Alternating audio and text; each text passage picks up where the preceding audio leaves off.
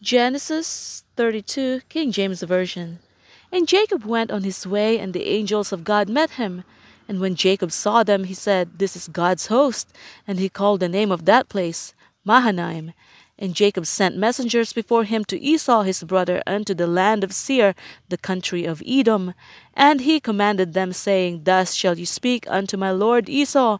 Thy servant Jacob saith thus, I have sojourned with Laban, and stayed there until now. And I have oxen and asses, flocks, men servants, and women servants.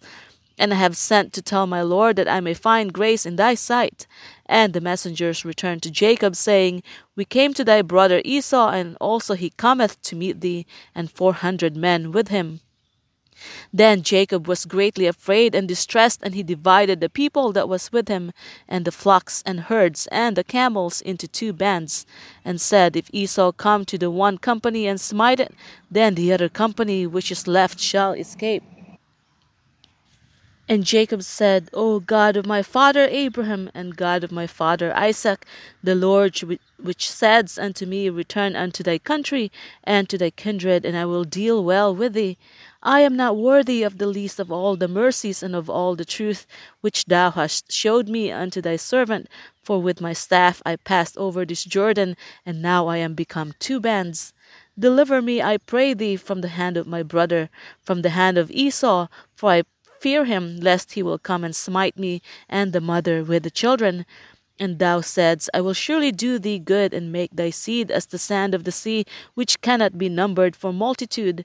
And he lodged there that same night, and took of that which came to his hand a present for Esau his brother, two hundred she goats, and twenty he goats, two hundred ewes, and twenty rams, thirty milch camels and their colts, forty kine and ten bulls, twenty she asses and ten foals. And he delivered them into the hand of his servants, every drove by themselves, and said unto his servants, Pass over before me, and put a space betwixt drove and drove. And he commanded the foremost, saying, When Esau thy brother meeteth thee, when Esau my brother meeteth thee, and asketh thee, saying, Whose art thou, and whither goest thou, and whose are these before thee? Then thou shalt say, they be thy servant Jacob's. It is a present sent unto my lord Esau, and behold, also he is behind us. And so he commanded he the second and the third and all that followed the drove, saying, On this manner shall ye speak unto Esau when ye find him. And say, Moreover, behold, thy servant Jacob is behind us. For he said, I will appease him with the present that goeth before me, and afterward I will see his face peradventure he will accept of me. So he so went the present over before him, and himself lodged that night in the company. And he rose up that night, and took his two wives and his two women servants, and his eleven sons, and passed over the ford Jabbok. And he took them and sent them over the brook and sent over that he had. And Jacob was left alone, and there wrestled a man with him until the breaking of the day. And when he saw that he prevailed not against him, he touched the hollow of his thigh, and the hollow of Jacob's thigh was out of joint as he wrestled with him. And he said, Let me go, for the day breaketh. And he said, I will not let thee go, except thou bless me.